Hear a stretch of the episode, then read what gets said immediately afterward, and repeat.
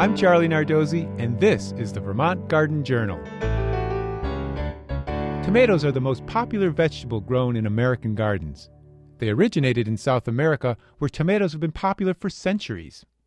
In France, they're called pomme d'amour or apple of love, where it's believed tomatoes are an aphrodisiac. In this country, the early colonists believed that the poison in tomatoes would turn your blood to acid. Luckily, we got over our early superstitions, and now Americans eat more than 20 pounds of fresh tomatoes a year. It's still early to plant tomatoes in our area, unless you use some of these tricks. Grow cold tolerant varieties, such as Stupice. Preheat the soil by laying down red plastic mulch on the beds before planting. The plastic mulch traps heat in the soil, while the red color can increase yields up to 20%. Protect transplants with a wall of water.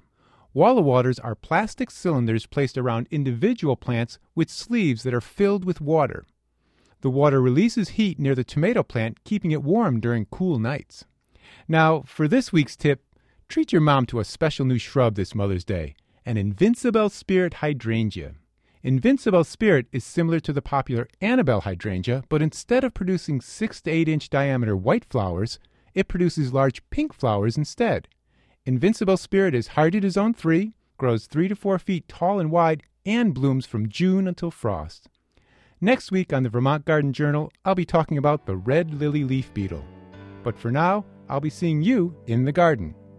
The Vermont Garden Journal is made possible by Gardener's Supply offering locally grown, earth friendly, and innovative solutions for gardens and landscapes in Burlington, Williston, and gardeners.com.